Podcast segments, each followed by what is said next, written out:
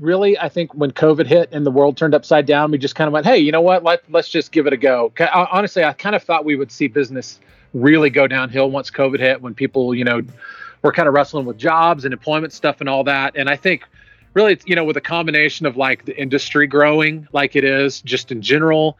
And then I think like with COVID happening, I, the byproduct of that was it forced a lot of people outside also.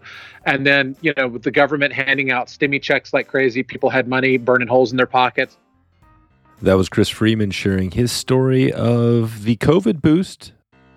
What do wax cotton canvas fishing bags, Brad Pitt, and Eddie Bauer have in common? Listen in, and Chris brings it all together today on the Wet Fly Swing Fly Fishing Show. Welcome to the Wet Fly Swing Fly Fishing Show, where you discover tips, tricks, and tools from the leading names in fly fishing today. Hey, how you doing today? Thank you for stopping by the show. Click that subscribe button or that follow button and you'll get updated when the next big episode goes live on this podcast. Today's episode is presented by Togens Fly Shop, providing superior products at an affordable price uh, tons of resources, tying materials, tools, accessories, everything you need to get started, to up your game, to dig into your tying game with Togens. They've been over delivering since 2005, so it's time to check it out right now. Head over to wetflyswing.com slash Togens and start your journey right now. You support this podcast by clicking over through Togens online. T O G E N S. Togens. Anglers Coffee Roast, a full range of coffees with one goal in mind. You know they're delivering excellent coffee to every single angler. That's our goal. Our goal here is if you drink coffee, I want you to be drinking anglers. Everybody who listens, this is our goal for Joe this year. They've got it all going. You've heard it all before. Joe's got an awesome ship, awesome coffee. He's got a good ship going there. So head over to wetflyswing.com slash anglers to uh, support a sustainable company with unsurpassed taste. Chris Freeman, musician, old school gear nerd, and full time fly fishing product headman, shares his River Runs Through It story today. We find out about the benefits of this wax cotton bag above the classic lines and who originally connected us through this podcast. Shout out to Tyler for all the Tylers in the house all the Tylers in this right now. All the Tylers, raise the roof. Come on, raise the roof. Tyler, I know you're out there. You're hearing me. This is all you. Let's do it. Raise it. So without further ado, here is Chris Freeman from emergerflyfishing.com. How's it going, Chris? Hey, Dave. How's it going, dude? Good, good, good to have you on the show here, man. We're gonna we're gonna jump into some um, what kind of looks like uh, some old school uh, fishing gear, which is pretty cool. So we've been we actually had a recent episode, which was like a classic gear episode we did, and it was yeah. You know, we're talking about like vintage and classic and all this stuff, but your stuff kind of reminds me of that a little bit, which is pretty cool. But um, you know, you're at Emerger Fly Fishing, and we're gonna jump into that. But before we do, take us back to uh, the fly fishing, the beginning of how you got into fly fishing. Yeah, yeah. Um, yeah, so I don't have some sort of like cool story about, you know, deep fly fishing lineage. You know, my grandfather yeah. taking me out when I was little to the family pond and getting to cast his bamboo rod and all that. And, you know, I'm pretty jealous of uh, you know, some guys that have cool stories like that. I didn't I didn't come to fly fishing probably till uh, much later in life. I've, I've, been fishing for probably 13 or 14 years now. Um, and I think for me, honestly, fly fishing is probably one of those things that's kind of been pursuing me my whole life, and we've just been kind of missing each other. I think. Yeah. Um, I was born down outside of Houston, Texas, and uh, grew up there pretty early. And then when I was about probably eight years old, I think it was the summer before my third grade year, my parents kind of came to my brother and I and announced that we were moving to Alaska.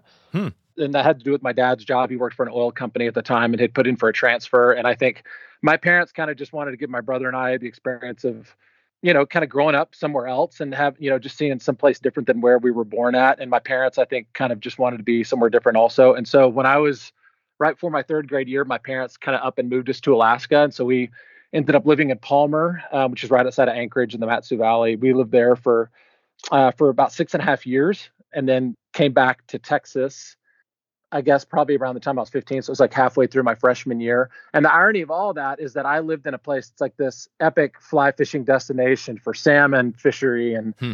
you know, these great northern, you know, yeah. uh, cold water species and all that. And fly fishing was not on my radar in any way. and it's just this, yeah, it's one of those things I look back now and I'm like, are you freaking kidding me? Like I, I live in this, you know, amazing place and it just wasn't a thing, you know, and like our family wasn't really um, big, you know, fishermen or hunters or anything like that at the time. We went fishing three or four times when we were there, but it was just conventional fishing for salmon or halibut. You know, my dad would hire a guide and Yeah. and all that stuff. But you know, we ended up back in Texas, um, not in Houston, but in uh, Tyler, which is kind of between Dallas and Shreveport. Um, and I finished out high school there and ended up becoming a musician. Hmm.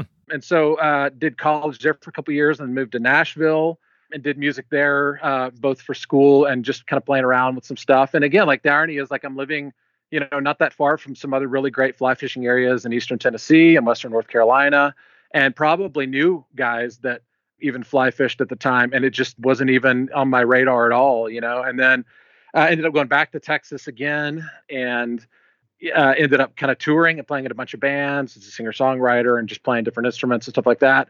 And at some point, kind of ended up working at a church of all things and working with um, doing both music stuff and then kind of working with college students also. And one of the things with working with college students was that I ha- I spent a lot of time with college students just coming and sitting in my office and just kind of spilling you know whatever's going on in their life to me and all that and kind of doing some counseling and stuff and which I love doing but it turns out that most of that can be pretty heavy and so I kind of was Mhm. finding that I needed um, ways to just kind of unwind and decompress and all that and a buddy of mine Matt started taking me out bass fishing just with conventional tackle and all that. And I just really loved I just really fell in love with fishing and spent the next 3 or 4 years just chasing bass like crazy all over East Texas and and all that. And then and then one day uh, I came across the movie A River Runs Through It, which Ah, is the you yeah, go. you know the you know everybody's got their kind of sappy river runs through it story, and and I saw that movie, and I think I, I think probably with the fly fishing, what what really drew me to fly fishing and watching that movie was I think it appealed to the creative side of me,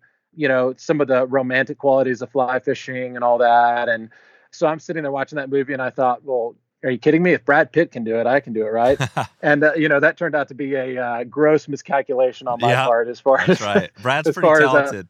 yeah yeah so so you know i i uh, end up convincing a buddy of mine uh, that we should get into fly fishing he fished even less than i did and we didn't know anybody that fly fished at the time uh, but we kind of talked to each other into doing he's one of those friends that we both have been like throughout our lives have kind of talked to each other into doing and you know trying you know ridiculous things and all that and just kind of seeing what would happen. And so we went to you know went to the local like gander mountain and got cheap rod reel setups and um, ended up looking just like total morons out on the water trying to figure stuff out. And i think one of my first times that i really ever got a chance at trout because i mean we're living in texas so there's not a whole lot of trout opportunities in texas uh, we we took a trip to up to Ouray. We had some friends staying in Ouray, and we came up and stayed with them for a week, and had decided, all right, we're going to go hit like the you know the Gunnison, man. We're going to go into Black Yeah. Canyon and go hit the Gunnison and and try it. And we had no clue what we were doing. We'd had we didn't have the right gear. We didn't. I mean, like I'm I'm talking like stealing waders from the church baptistry, you know. so like you know ridiculously heavy rubber waders and weren't breathable and here we are walking through black canyon looking like looking like idiots and everybody's probably looking at us like crazy and we spent most of the two days trying to fish just tangled up in our own Yeah. lines and not knowing the difference between dry flies and nymphs and you know people talking to us about trying dry you know dry dropper rigs and all this and we're like i have no clue what you're talking about man but we're just shaking our head yes like oh yeah yeah totally man like uh, yeah absolutely i get it you know and Yeah. so, you know, that was our story and, and just trying to figure it out from there. And I think the reason I stayed with it was just uh, probably a testimony more than anything else to my own stubbornness. I really honestly, I just picked up a fly rod and it didn't matter whether I was catching fish or not. I just absolutely fell in love with it and haven't really ever gone back to conventional fishing since then. You know, I was just bound and determined that, you know, wherever I was going to go, I was going to try and get into fish. And so I spent some time in Texas um, you know, still chasing bass and stuff like that. And eventually in 2010, we moved uh, here to Colorado and we've been living in Fort Collins ever since. And, you know, just getting to know Colorado and falling in love with trout fishing and, and all that. And then somewhere along the way, kind of accidentally started a fly fishing business. So, yeah. That's right. And the fly fishing business is cool because when I first saw your bags, the river runs through it is kind of I think the first thing that went across my mind because Yeah. you know in that movie you know Brad Pitt like you said you know and, and actually we had a river runs through it episode the guy that um, was a coach uh, for Brad Pitt and some other people I'll Yeah, yeah. in the show notes but um but yeah I mean obviously that gear that Brad was wearing the the old hat and the that bag that looks similar to yours and we'll dig into a little bit of that but it's Yeah. definitely definitely a throwback. I want to go back to you mentioned so you're in Alaska, which is also amazing. You know, for that period of time. Why did you know? Why did your family? Why did your dad uh, move back? Why did you leave Alaska? I think it was just really just the distance from family uh, more than anything. I think we all loved living there. Um, I, I, think it appealed, but both of my parents moved around a lot when they were uh, when they were younger. My my mom's dad was lieutenant commander in the Navy, and so she lived all over the country, from Hawaii to West Virginia. So she spent her whole childhood moving around. And my dad was in the Navy and loved, you know, um, was used to kind of moving around yeah. and uh, spent a lot of time just just I think adventure and just you know kind of uprooting and and and doing some of that stuff really appealed to them and they wanted my brother and I I think they wanted to instill that in us and so I think you know that's what took us there. And I think really it was just the distance. I mean, you, you know, from Texas it was a nine-hour flight with layovers and all that. You know, and so we're seeing family a couple times a year. And my dad's parents were getting older and all that, and I think he wanted to be closer to his parents. And so, yeah, yeah you know, so it, it was it was a total bummer to to move. And um, I I've you know, I mean, that's been 20 something years ago that we lived in Alaska, and I've never gotten to go back. And I I you know still to this day really want to go back and and get into salmon and all that stuff on a fly rod and and all that. But um, yeah, you know, like uh, we ended up in Texas instead, and that's just been a part of my story. And and honestly, I think you know I, would be in a very different place in my life if we hadn't moved back to Texas. So yeah. Yeah, and Texas is a, uh, is a hot spot for fishing as well, so it's oh, not oh, yeah. a bad place to land. And the weather is a little overall, it's it's a little uh, nicer, right, throughout the year. It's a little warmer. I, I would definitely say that I was not, uh, even being born in Texas and and having moved back there and spent most of my you know growing up and a lot of my adult life there, I, I don't ever, I don't know that I can say that I identify with being a Texan. Oh yeah. You know, like I, I remember moving back as a freshman going, dude, it is so freaking hot here all the time, you know? Yeah. Right. And so, you know, yeah, I mean, it's, it, you know, you get a lot more sunny days. You're not having to deal with the crazy sub-zero temperatures that you do in the winter in Alaska. And so, you know, there's trade-offs both ways, but, um, yeah, I, I mean, I think that's part of what drew us to Colorado too, is it was kind of a happy medium between Alaska and, Gotcha. And uh, being in Texas and everything. Well, let's hear about how you just kind of mentioned a little bit there on, on the bag. So, how do you go from, you know, obviously you're into fly fishing, you're loving it, and now you create uh, this company building these bags? How did that come to be? Yeah. Um, so when we, I, I get, well, I'll, I'll, go back and say when I first really started um, trying my hand at trout, um, this was after our terrible experience in Ouray uh, and in Black Canyon and all that. We we ended up back in Texas, and I met another guy that uh, that did a little bit of fly fishing here and there, and he told me about Beavers Bend State Park in Oklahoma, which is about three hours from us. And Beavers Bend is a pretty cool trout fishery.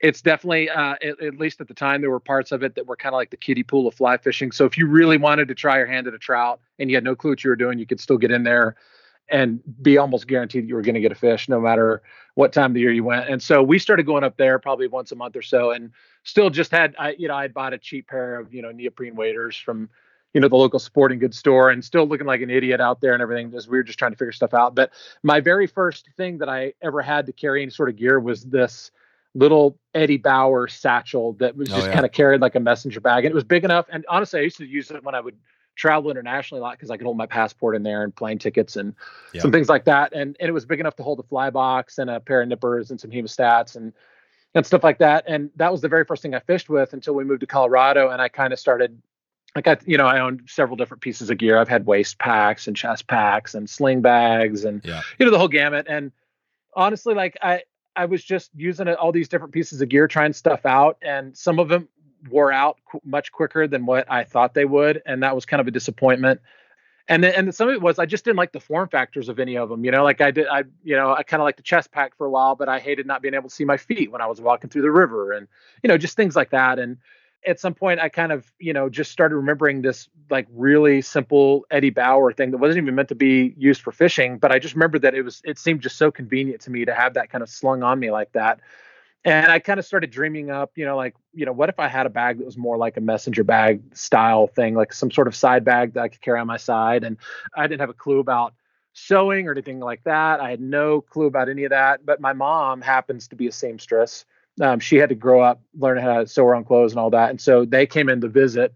Uh, and I told her, I was like, hey, I got this kind of idea for this bag or whatever. Could you kind of give me a sewing lesson? Just show me, because I didn't know how to sew, use a sewing machine. And so she sat me down. We kind of drew up a really basic design of just a really basic messenger bag. um, and kind of sewed it up in a day. And I kind of got the idea and, you know, of, and the mechanics of sewing and kind of what it took to sew a bag. And, you know, it's kind of those deals like anytime you make something, you have an idea for something, you make it. And the, the moment you make it, you kind of see it, and you hold it, you go, oh, now that I'm holding it, I've done this, I know that I would change this and this and this and this. And so um, I kind of, you know, after making one went, oh, well, this isn't anything kind of, you know, what I wanted. So I kind of drew up another design and, um, got behind my wife's really cheap little, you know, sewing machine that she had bought like at the craft store or whatever, and sewed up another one with some cheap canvas that was bought at like a Joann's fabric or something, and you know, just went through, um, started going through iterations, just trying things and trying to add different features, and at some point that led me kind of stumbling onto you know the wax canvas and some of the materials that we use now from just using normal you know regular canvas to waxing canvas and and all that kind of discovering some of those things and the qualities about them and and all that. And and then at some point when I was out fishing with some of this stuff, I'd had friends that I fished with start asking me about gear and you know had, had I thought about selling them or would I make them one? So I made some friends some packs and things. And then at some point I, you know, I just kind of went, I don't know. Somebody had suggested that I put one online and sell it. And I said, well, where, you know, I don't know where to sell this stuff. You know, and somebody suggested me Etsy and I didn't have a clue what Etsy was at the time. But I got an account and put one on there and it sold like a week later and kind of took the money and um, you know, bought some more material, made another one, and that kind of just you know exploded from there and now i mean we still we still have an etsy shop and all that but most of our sales now are through our website and mm-hmm. and all that stuff but yeah it was just you know it's just a something that kind of started on accident at some point we kind of looked up and went okay we've got like we've we've kind of graduated from just being this like random thing on etsy that's selling a bag every now and then to like we have people consistently buying gear from us and and wanting things and and all that. And so it kind of became something that was a little bit more official and it was just totally on accident that it happened. And, yeah, you know, here I am six years later, you know, owning a fly fishing gear business. So quick word from our sponsor. Stonefly Nets is putting quality before quantity with their handcrafted custom wood nets. Charleston, South Carolina native Ethan Eigelhart was bitten by the fly fishing bug in 2014 and shortly thereafter started Stonefly Nets. Ethan lives in the trout rich waters of the Arkansas Ozarks and handcrafts these nets, which you are going to love. I can be honest here and tell you that Stonefly brought me into the net world, and I am happy they did because before this, you know the story. I wasn't really a big net person, and after having the Stonefly net, it's just it's uh, you definitely don't go back. You're not going back after that, and now that I've got my new sling pack, I got all the gear, the net clips on really nice. So it's just a good fit. You know, I always have that net and I can get my pitcher and I can get the good stuff. You can select from uh, four different sizes and a bunch of different wood options, some handle options, some burl options. You can go full custom or just grab something off the shelf. Ethan's got you covered on everything. And uh, he always loves to tell a story back to his grandmother and the connection of him remembering that old bamboo rod. And he thinks of that when he's building these these nets as well. It's that old connection to some classic products that are going to last you a lifetime. So if you want to get started right now, head over to wetflyswing.com slash stonefly. Can get a custom net right now. That's Stonefly, S T O N E F L Y. Okay, back to the show. And what is so the wax canvas? Uh, describe the, you know, how somebody that doesn't know. I mean, obviously, I think a lot of people would know it's. I think it's pretty much waterproof. But talk about how that's different than say any other fly bag material you would use. Yeah, so uh, I would say the two biggest qualities, and probably where a lot of misconceptions happen around it also with wax canvas, but the two biggest qualities of it are the water repellency and the durability of it. Um, I get a lot of questions from people that are asking if it's waterproof and wax canvas isn't waterproof it is so and, and what it is is it's it's cotton um, that is not just ha- like it, the surface is not just treated with with a wax mm-hmm. it's actually saturated all the way through into the fibers of the of the material. So down to the core of every fiber is wax all the way through. So even if it gets scratched or rubbed up against something and the wax is hurt on the surface there's wax all the way through the fabric from one side you know from yeah. top to bottom all the way through both surfaces. Uh, and so it does create a super, super water repellent product, but it's not waterproof because it still has to be sewn together. You can't weld it like Yeah. you can um, some of the laminated fabrics like TPU fabrics and Yeah. things like that. So anywhere you, anytime you have to sew something, you're poking holes in the fabric, and so water can get through seams. But it takes it takes quite a while. Like I can have my bag sitting in water while I'm fishing, and it takes 30 minutes to an hour to start seeing any sort of real water collecting in the in the bag at all Gotcha. but then like you know we use brass zippers and so brass zippers aren't watertight you know so if you're going to dunk your bag then you're going to get water coming in through the zippers and things like that. Um, but you know so it's it's not waterproof it's super super water resistant and really weatherproof uh, and all that stuff. And because it's you know because of the wax it doesn't stink when it gets wet and all that. It doesn't mold. It's super super easy to clean and all that stuff. But then you can just beat the trash out of it. It is bulletproof. It's it's insane how tough this stuff is. And I like I tell this story a lot that I was up in the up in our, our canyon outside of Fort Collins fishing one day and I had been fishing a spot and went back to my truck and loaded some gear in the back of my truck and I didn't realize that I'd left my bag hanging on the bumper of my truck. And I started driving up the canyon with my bag just dragging along the highway behind me. Oh wow. And two or three miles later, I had somebody um, flashing their headlights at me, and I pulled over at the next pullout, and they told me that I had stuff hanging off the back of my truck. And I went, I, I thought, oh my god, like my bags, like I've spilled all my my gear all o- Yeah. out over the highway and all that stuff. And you can even tell they've been along the highway. It's just, it's just insanely, insanely durable. And so there's that quality, and then just the fact that you can renew it.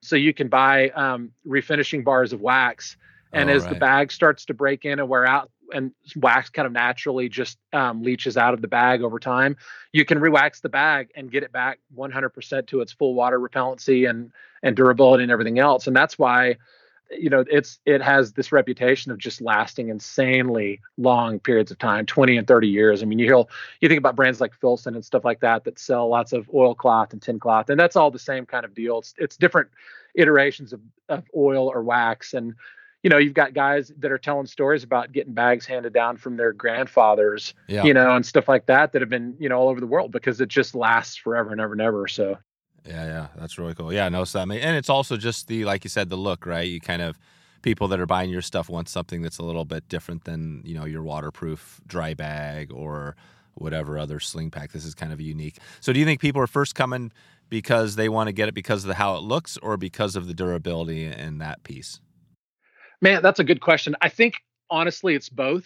I think we get a lot of customers that are actually already really educated on the product and what it is, and like, and and for instance, like we get a lot of Filson customers, and I don't say that to be like uh like disparaging against Filson. Hell, I love, uh, you know, products like Filson. They, I mean, you don't get to be a brand that's over 100 years old without making just absolutely killer products. Right. So like when somebody comes to me and they say, "Hey, like I've been fishing, you know, Filson stuff and using Filson gear, for instance, for a really long time, and I kind of just want to take it to the next level." Like honestly, for me, I'm just kind of like humbled by that, going like, "Oh man, that's awesome that you would come to us instead of sticking with this, you know, absolutely killer brand or something." So, so there's a lot of people that are really already educated on that, and and they they're just looking for the next the next thing or they want something that's a little bit more boutique you know or they want more of a relationship with the person that's making it and then we have guys that just like the look of it and they have and and that's cool too you know like i i don't really push it for the aesthetic quality i think that kind of just speaks to itself really kind of what we what we push it as is you want you want gear that you can just take out and beat the trash out of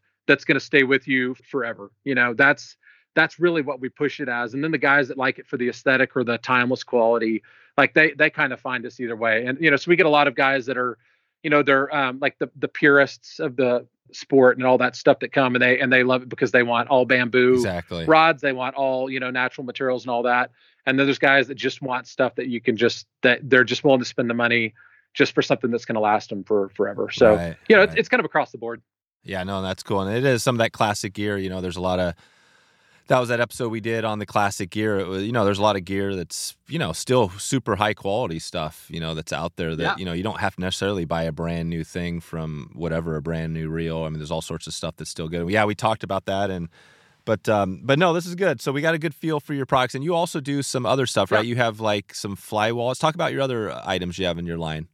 Yeah, so our the main two things that we do with all of our fly fishing stuff is that we sell our side bags, and we have a couple different bags, and then just we do some accessories and stuff. And I'd say mo- most of those accessories are kind of focused around wallets and just organizational tools to help. Mhm. So we have we have one wallet that is just made to help organize leaders and all that stuff, and it's got it's got a bunch of different pockets in it, so you can kind of stick your leaders in and have them organized from you know 7x through 1x, and you know put some you know uh, put put some other stuff like that in if you need to hold a fishing license or something. And then we have one that's a streamer wallet um, that a lot of guys will take out. I don't I don't do a whole lot of streamer fishing myself, but a lot of guys love that. You know, if they're you know steelheader guys and stuff like that who don't who aren't necessarily looking to you know take a, a pack out or anything else, they can just throw some right. throw some flies in there and um, and and get going. And then we have one that's more of a hybrid, and that was really kind of put also towards like the trout spey guys and the steelhead guys that you know may want to carry a few a few tips with them and some flies and kind of get out on the water with that and just kind of be minimalist and organized with it and so th- those are our three main ones: it's a streamer wallet, a leader wallet, and then kind of a we call it our hybrid, but it's it's kind of a half leader wallet, half streamer wallet. Gotcha. And your bags are so are there a lot of guys? I would think with the steelheading because that's one question I had. You know, if you're fishing like a deep Yeah. deep run up to your chest or something like that, Yeah, your yeah. bag, like you said, if your bag's underwater, it's eventually going to get wet, but it can kind of splash. Are guys using it for kind of some of that deeper fishing as well? Yeah, uh, we have actually quite a few guys that are steelheaders that use our stuff, and I I've talked to some of them, and I, it sounds like some of them are wearing it when they're fishing the deep hole. Some of them will will leave it on the on the bank when they're using it. Um, a lot of guys ask about you know like well, what if I'm wading in you know past my waist or something like that you know, and uh, most of the guys that I've talked to and what I've done myself when I've waded that deep is I just cinch the bag up. You know, Oh, I just wear it much higher on my on my body, and all that stuff to kind of get up above my waist and uh, you know, and all that. And I think, you know, really like unless you're steelheading, if you're if you're wading chest deep in water, you're probably doing something wrong at, Right. at some point, you know, unless you're steelheading. So, you know, I'll get questions, you know, from guys sometimes about that. I'm like, what are you doing fishing that you're like, are you going swimming while you're fishing, or whatever, you know? So exactly. I, I would say, you know, 90% of the time it's it's not an issue. and I think probably steelhead guys are probably the only ones that really have to worry about it. But we do, we sell a lot of gear to steelhead guys and all over the Pacific Northwest and up into British Columbia. You know, I've got a customer that he's really well known here around town and and all that, but he's drug his bag all the way from Patagonia up to uh, British Columbia multiple times on steelheading adventures and giant trout adventures and Patagonia and all that. And and he loves it. You know, he he wears it all the time and and it's his, his favorite pack that he that he wears, you know. So yeah, I don't steelhead myself just because of, you know, proximity to it or whatever. So I haven't had a chance to test it myself, but I know a lot of guys that are using it for steelheading.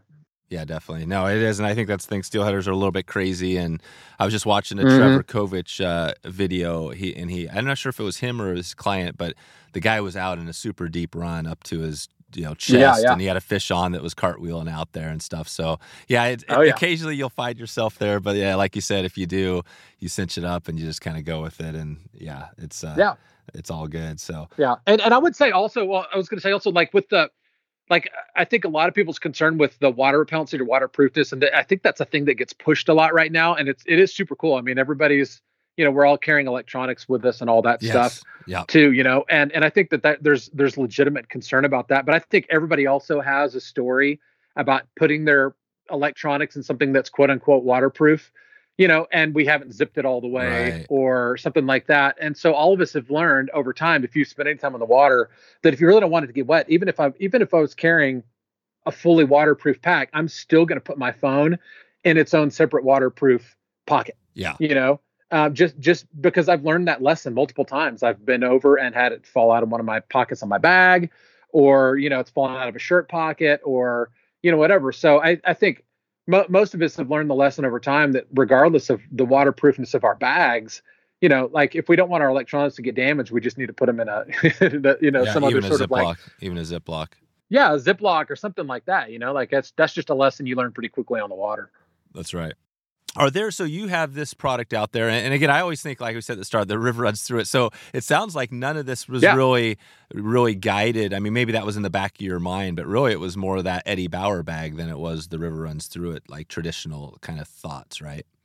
Yeah, I mean, well, I, I would say as far as like the form factor was guided by the Eddie Bauer and just loving, you know, I, I always carry messenger bags around with me when I'm, you know, going around town and stuff like that too. So like that's that's a form factor that's really comfortable for me. And Yeah. the aesthetic thing, I think I kind of just stumbled upon it, and there was a couple reasons for that. One was I, I do like the look of it, and part of growing up in Alaska is I was around a lot of military guys. There's a whole big military population up there and all that, and you know we're close to Elmendorf Air Force Base and all that. And and being a kid of the '80s, also, you know, my favorite movie growing up was Top Gun, and I Oh, just yeah. loved the look of just this. You know, yeah, who's who's not excited for a new Top Gun movie to come out? Um, Right. Oh, is it coming out? uh, at some point before we die, it keeps getting put off. yeah, but yeah, who knows? yeah.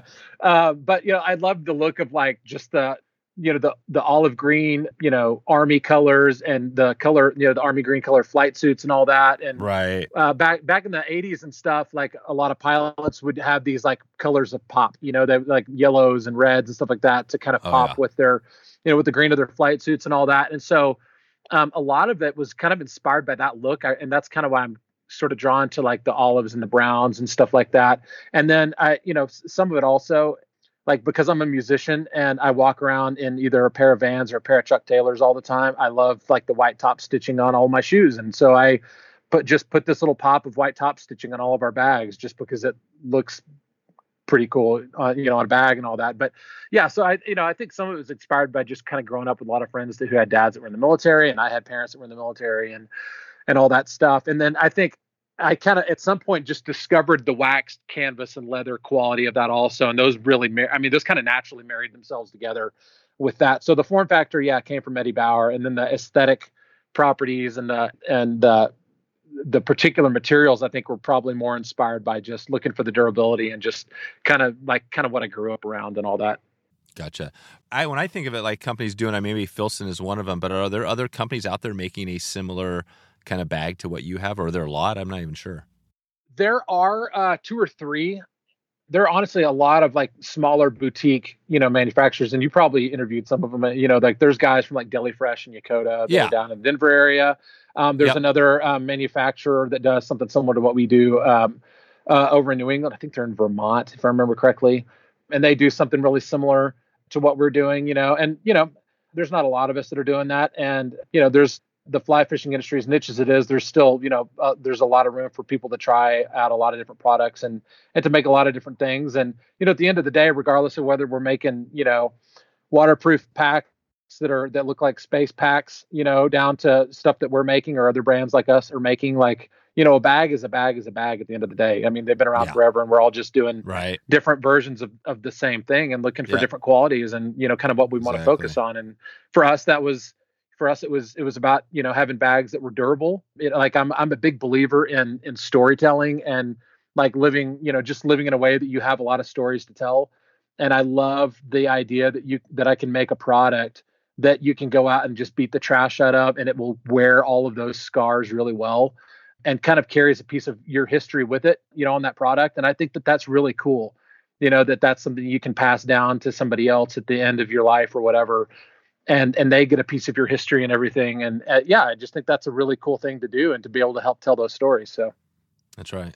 I have an old uh, vest. It's funny. I just recently got a new sling pack, and uh, and I had this old vest I was using, like literally the vest. Right? You don't see that too often, but yeah man, I'll tell you what. I, I got my use out of it. It was a Columbia vest, and I got it. Gosh, I, I'm not even sure. It might be 20 years old. And I just liked it because it fit. I always liked the vest, and, and now I'm I'm past the vest. I've been into the sling, so I've been into the 21st century. And uh, but I you know I do a lot of steelhead obviously and stuff too. So I like Yeah. the little minimalist stuff too, where it's just like a little yeah yeah a little tiny chest pack or yeah whatever. So yeah totally this is good. Uh, okay, well, this is. Uh, I think we're going to start to take it out here a little bit, and uh, I just had a couple of questions. Just thinking.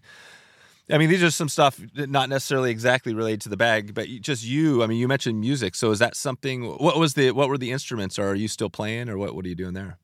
Uh, I, yeah, I do still play. So I, my dad's side of the family was really, really musical when I was growing up. Like I had an, uh, my dad's uncle was, I think, like the director of like the Army National Band in Washington D.C. who played for like Reagan and all this. And so I had, I had family members I think that owned music stores and were band directors and all this stuff. And so I grew up with music in my life. My dad loved listening to music and and all that. So I started kind of singing when I was really young and picked up drums when I was in elementary school and played drums through high school. And later in high school, I picked up guitar and ended up being a music major with a like a focus on commercial voice, which is like you know like popular music, vocal performance kind of a deal. Um, but you know along the way, just picking up other instruments and all that, and playing. You know, you play around enough people to play other instruments, and you kind of start to pick them up. And then just as a music major, as you learn all the theory and stuff that goes into that, you kind of you can take the theory and if you learn you know you learn that you can apply it to just about anything you pick up so i play piano and guitar and bass and mandolin and drums and, and all this stuff. And i'm not amazing at any of them but i'm i kind of Mhm. consider myself to be a, a utility player uh, more than anything else. And i've done a lot of uh, work in studios and and helping to produce other friends and all that. And um, so i can i'm a guy that you know, when I'm in a recording studio, if somebody needs an extra musician to sit in and do this one part, I can pick it up and, and play it and, and get yeah. the part done for somebody and all that. So I did that and, you know, touring with that and then working in some studios and doing that kind of stuff. And I still, I don't, I don't really do it professionally anymore, but I still have guitars sitting all over my house and oh, pianos oh, cool. and all that stuff. So I still do all that stuff all the time just for my own, my own joy. So. Question question. Here's the question. Have you ever passed up a fishing hole because you didn't have your rod handy? Maybe you were around the city and you're like oh wow there's a water body. There's a fish rising. You didn't have your rod handy? Those days are behind you now with the Reyr Gear packable rod. This thing is crazy. It's kind of like a it's kind of like a mixture between tenkara and like traditional rods. It's what you might call the holy grail of rods. Uh, you got to see this thing take a look at the video, the way this thing packs down. Literally, this thing has no guides. It packs up small enough to put in your bag in your hip pack, and it travels with the fly on. So literally, you just pull it out, and within seconds, you're fishing. And uh, this is pretty cool. And you're probably thinking, or you might be thinking, if this is the first time you heard that, this is some type of a gimmick. And I can tell you it's not. I've been using this thing, and it's literally right now in my camo backpack it's always there and ready to go. And I've been busting that thing out. It casts great. It's not going to cast as long as your, you know, your seven weight into the wind sort of thing, but you can shoot some line out no problem and it feels good and it's just compact and ready to go. So this is another thing to add into your quiver. This might not be your only rod, but is another rod that's gonna. It's like that tool in the toolbox, right? Another tool in the toolbox you can head over to Reyr Gear, uh, Reyr Gear right now, reyrgear.com, and check out this very unique product. That's rare, R E Y R, gear.com. Check it out right now. You support this podcast by checking it out and checking out a good video, something different right now. You support this podcast by clicking there now. Okay, back to the show. Are there any? Uh, is there like a uh, videos out there with or anything with your? Uh, you said you're in some bands from your past. Probably not. Uh, all the bands that I was in, this was uh, pre uh, YouTube era and all this stuff. So gotcha. Yeah, I don't know that there's any videos of me out yeah, there yeah. playing anywhere. What was the name? Give us a name of a bit. What was one of the band names? Oh gosh, the one that would probably be most, and I think they changed their band name after I got out of the band see out of high school i played in a band called seven channels uh-huh. and uh, they ended up i, I quit the band because the lead singer and i i kind of just started realizing he he wasn't uh, the person i enjoyed hanging around with the most right. and i was going to yeah. be a music major anyway so i was going to go off school so i ended up quitting the band but um, they i think ended up changing their name to the vanished or something like that but so there may be videos of, of them out there but i'm not in the band anymore gotcha and that's that would probably be the one that people might recognize the most. And they I, yeah. they went on and got a record contract, and um, huh. I think they toured with a bunch of people and and all that stuff. But that was after I left the band and and everything. And then you know just working with singer songwriters and kind of doing some of that myself and all. But yeah, nothing super recognizable or anything. There you go. Yeah, I was just. Uh, yeah, music always comes up. It's interesting for me because sometimes I'll throw in a uh, throw in a, a, music, you know, a track in the in the show oh, yeah, just yeah. to keep it interesting. But uh, and we had Burkheimer on who builds some pretty amazing rods, and he was a musician, you know, in his past, and he. Yeah. You know, he talked about how he gave it. He's glad he did because a lot of his, his friends that were in, you know, in that world are dead now. You know, oh, it's just yeah, kind of tough. And it sounds like you were more a little more classically trained, mate. So you maybe you weren't in necessarily that scene, but it is an interesting scene, right? Yeah, it is. And I mean, like, well, I mean, I guess classically trained, like I, I, was, there's classical music that you have to do when you're a music major, but all the bands that I played in were grunge bands and, oh, okay. you know, uh, you know, all that yeah. kind of stuff. So I, I, mean, I grew up in the 90s. I'm a kid of the 90s. And oh, yeah. So that's what I was going to say there, uh, Chris. So I was listening to Eddie Vedder on another podcast. I was just yeah, kind of yeah. curious. So you're in that era. What was your, that grunge scene when, uh, who was your band in that scene? Uh man, I mean it's hard to go wrong with bands like Nirvana, yeah, um, Soundgarden, stuff like that. I mean, obviously Pearl Jam and and, and yeah. things like that. So you know, just growing up in, you know, in a, in a lot of that. My wife uh, was she's a few years younger than me, but she you know kind of came in on the tail end of that and was really into bands like Jimmy World and Weezer and you know oh, and all that stuff. Yeah. And so, you know, just pretty much any band that you would have heard during the '90s, we spent yeah. spent time on on uh on circulation in our CD players in our cars, you know, That's in the right. 90s, back when people still played CDs. That's right. No, it's yeah. awesome. Yeah, I'll, I'll, throw it just for fun. I'll throw it a, a Pearl Jam uh, song in the, uh, in the show notes. We'll get a we'll get a video, a little shout out yeah. to that era. So that yeah, that was a a game changer for sure. Uh, okay, so anything else you want to you know give a shout out to what you have going either now? I, I was going to ask you, you know, kind of uh, a question about getting the word out, how you do it with your company, but tell us about anything new. What do you do in the next six months or so? Uh, next six months, I mean, really for us, like we've put a lot of focus into our business. Um, really, kind of me going full time into it over the last year and a half. It's kind of been a side hustle almost for the first several years, and over the last year and a half or two years, we kind of went, okay, let's just go full on into it. And so, we spent a lot of time just as our business has grown, just working on efficiencies and things like that. So that's kind of been the name of our game. It's just speeding up production and everything. And I think my my mantra for for our gear because it, we really are when you use the term like mom and pop business that is what we are. It is it is me making everything and yep. my wife does a lot of our marketing stuff and a lot of our back end kind of stuff and all that. Um, so for me you know it's it's always been a question of like what can we do? And like i well i, I would say I'm, I'm more interested in doing a few things well than doing a ton of stuff and doing a you know some sort of half-cocked job at it you know? And so just continuing for us to focus on the products that we have and then looking at you know places that we want to expand. We look at a lot of that. We get a lot of questions about whether or not you know we're interested in expanding into hunting gear. And so we look at some hunting mm. gear sometimes um, or you know just moving towards more some some more lifestyle kind of things messenger bags. We do a lot of custom work on like messenger bags and duffels oh, and stuff for travel and all that. And really you know when like for us we, we we think of ourselves as a as a people brand like and just the on the relationship side of it we have just phenomenal relationships with our customers. And i think that they appreciate that they when they when they get in touch with us that they're talking to the guy that owns the business and is going to make their gear, um, you know, and all that. And so um, being able to just provide people with gear that's going to stick with them for the long haul and in a way, I think kind of re, you know, we talk about like adventure and journey and all that stuff and kind of even sort of redefining that, you know, like in fly fishing, you know, we go to these fly fishing film festivals and we mm-hmm. look at all these Instagram posts and it's guys that are going to the Seychelles or, you know, taking these epic trips across the world doing all this stuff. And for the average guy, you know, the average Joe half the time doesn't even have time to go on a backpacking trip up, you know, up right. to his local, you know, alpine lake or whatever. You know, sometimes we're just lucky to get out on the weekends. So just redefining what that is for people and saying like, if we're making adventure gear, let's redefine what adventure is. Because for some people, adventure is taking their kid out and teaching them how to cast a fly rod, you know, and getting yeah. getting them their first trout. Some people it is doing multi-day excursions into the backcountry to go hit up, you know, a bunch of random alpine lakes that full of, you know, cutthroat that you know haven't seen a fly in you know in a year or something you know? Mm-hmm. so it's just it's across the spectrum. And so really for us like i think we're interested in expanding in both fly fishing and continue to develop products in fly fishing and then expanding outside of that and just going like okay what does journey gear and adventure gear look like for different people? And not not presenting it as this thing that's like untouchable that you have to be some guy that's going you know that's booking yearly you know excursions to british columbia to go steelheading and you know what what does adventure look like for you in your backyard and in your normal life? And so that's kind of really the gear that we you know we want to focus on is just you know what does that look like for everybody? And how do we how do we meet people where they are with that?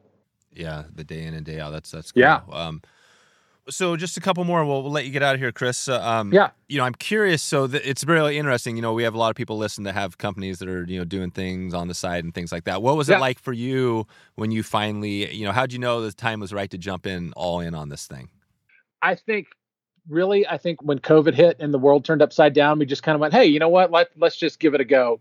Honestly yeah. i thought our business i thought i kind of thought we would see business really go downhill once covid hit when people you know we're kind of wrestling with jobs and employment stuff and all that. And I think really, it's, you know, with a combination of like the industry growing like it is just in general.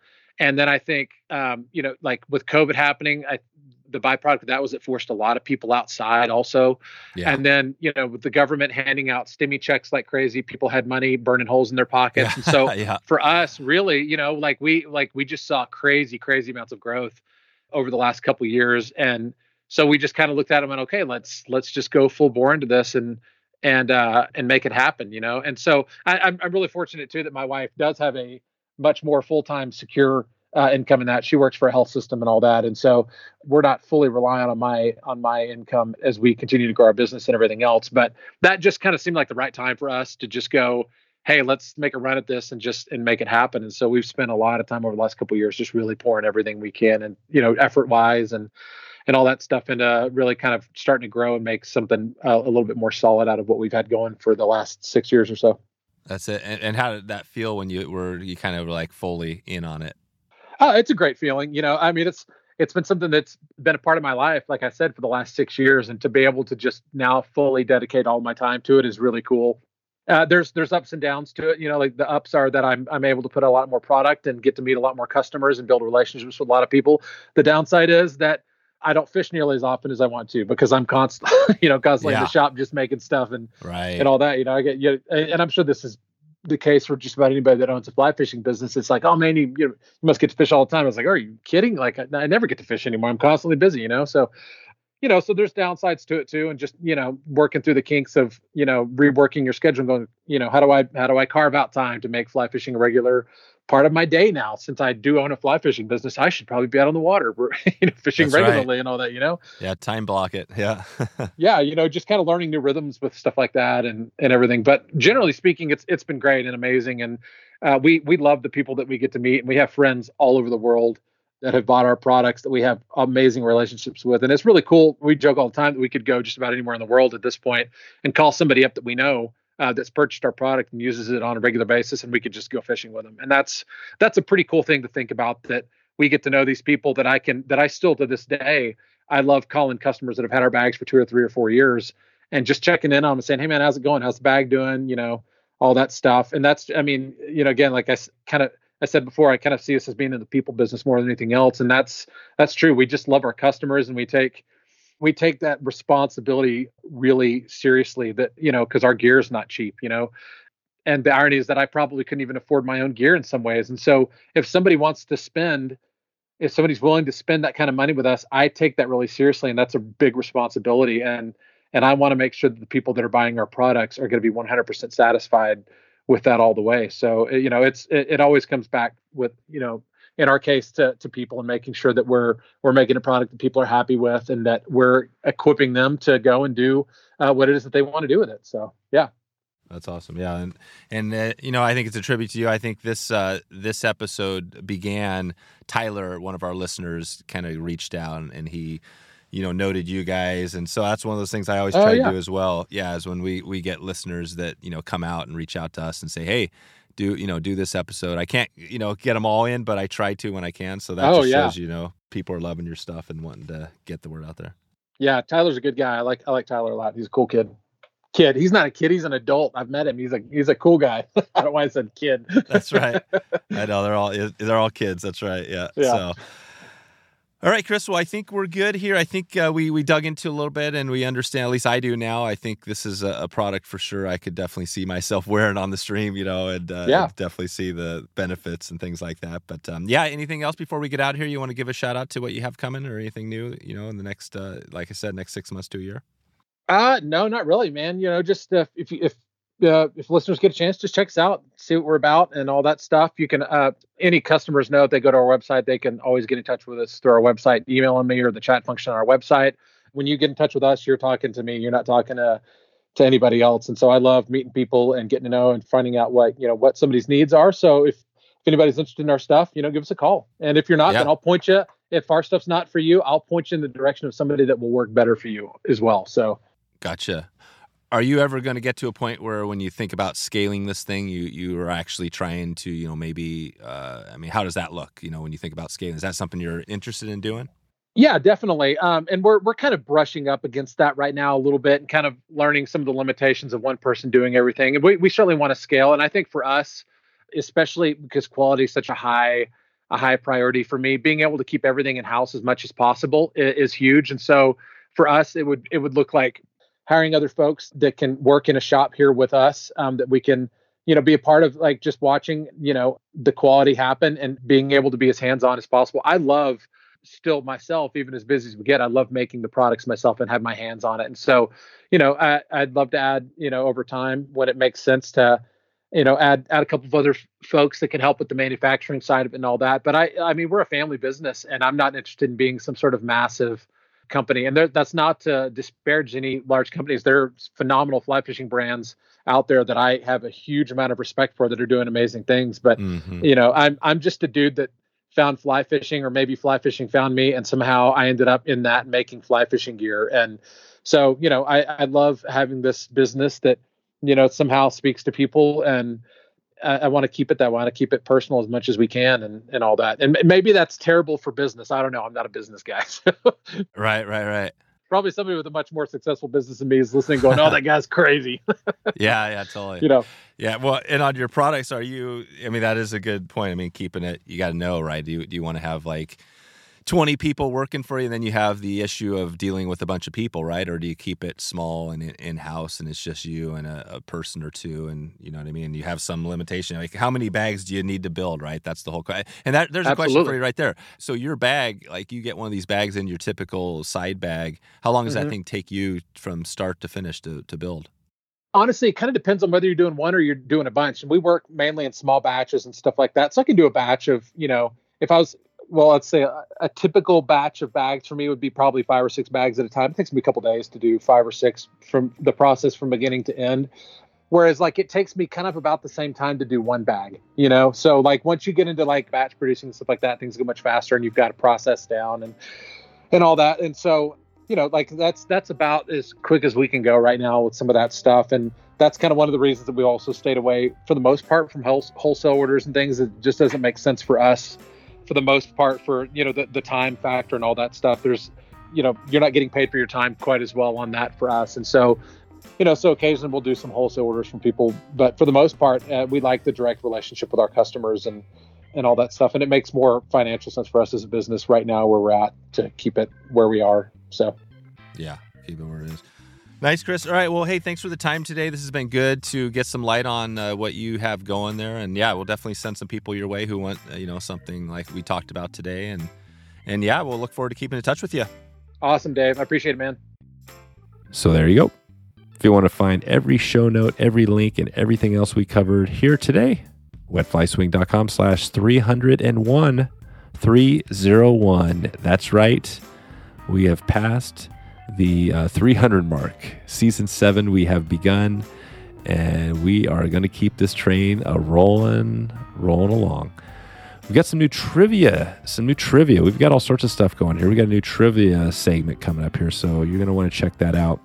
We're going to have a link at wetflyswing.com slash trivia where you're going to be able to connect and, uh, and have a good time there and win some swag some swag. That's we've been we've been told we need to give out some swag. So this is one way we're going to be doing it here.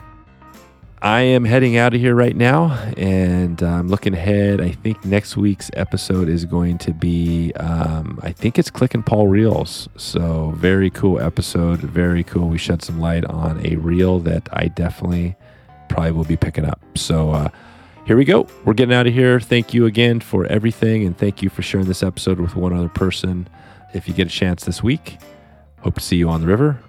Hope to see you maybe on the water or maybe online. Thanks for listening to the Wet Fly Swing Fly Fishing Show. For notes and links from this episode, visit wetflyswing.com.